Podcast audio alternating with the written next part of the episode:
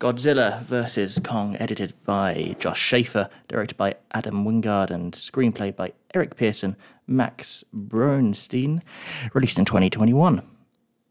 Turn your brain off, ignore the plot, and watch two giant monsters run into each other over and over again. This is a brilliantly stupid film, but really worth worth a watch, especially if you're listening to this near the time of release and it's still in the cinemas. Um, this it's uh, June 2021, and I've not been to the cinema for nine months, and this is the first film I've seen back in the pictures since we went into lockdown, and my goodness, was this a lot of fun.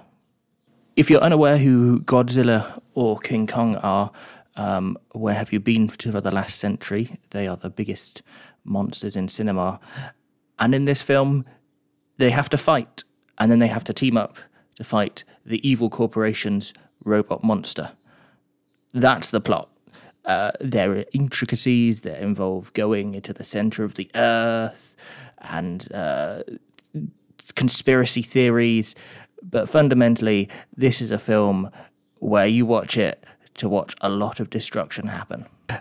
And if that's the sort of film you love, and I need like one of those every now and one and again, this film is definitely for you.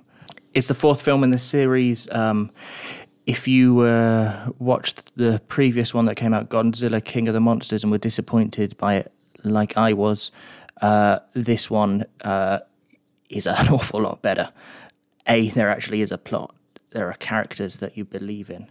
Brian Tyree Henry play, does a brilliant job playing a conspiracy theorist uh, who uh, runs a podcast uh, that made me giggle all the way through just for how real he seems. Uh, Damien Bichir plays the bad guy in this, uh, the head of the evil corporation, and he chews the scene throughout. It's a joy to watch him acting.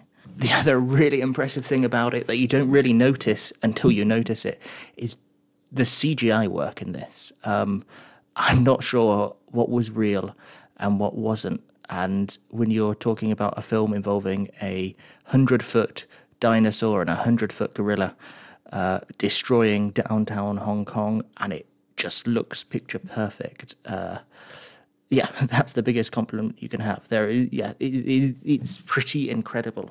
Uh, some of the CG work in this, um, and the fact that you just don't notice it is probably the biggest uh, compliment I can give to it. So, yeah, if you have a spare 10 to 15 euros and fancy a trip to the cinema, uh, I would highly recommend making this your first after lockdown trip.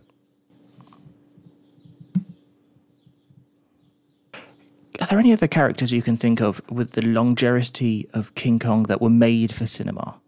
Because I can't. And seeing as it's been around since the for almost 100 years, that's a very impressive run. Thank you for listening. Please consider subscribing. If you want to keep up to date with the latest on the podcast, subscribe to our Instagram. The link is in the podcast description.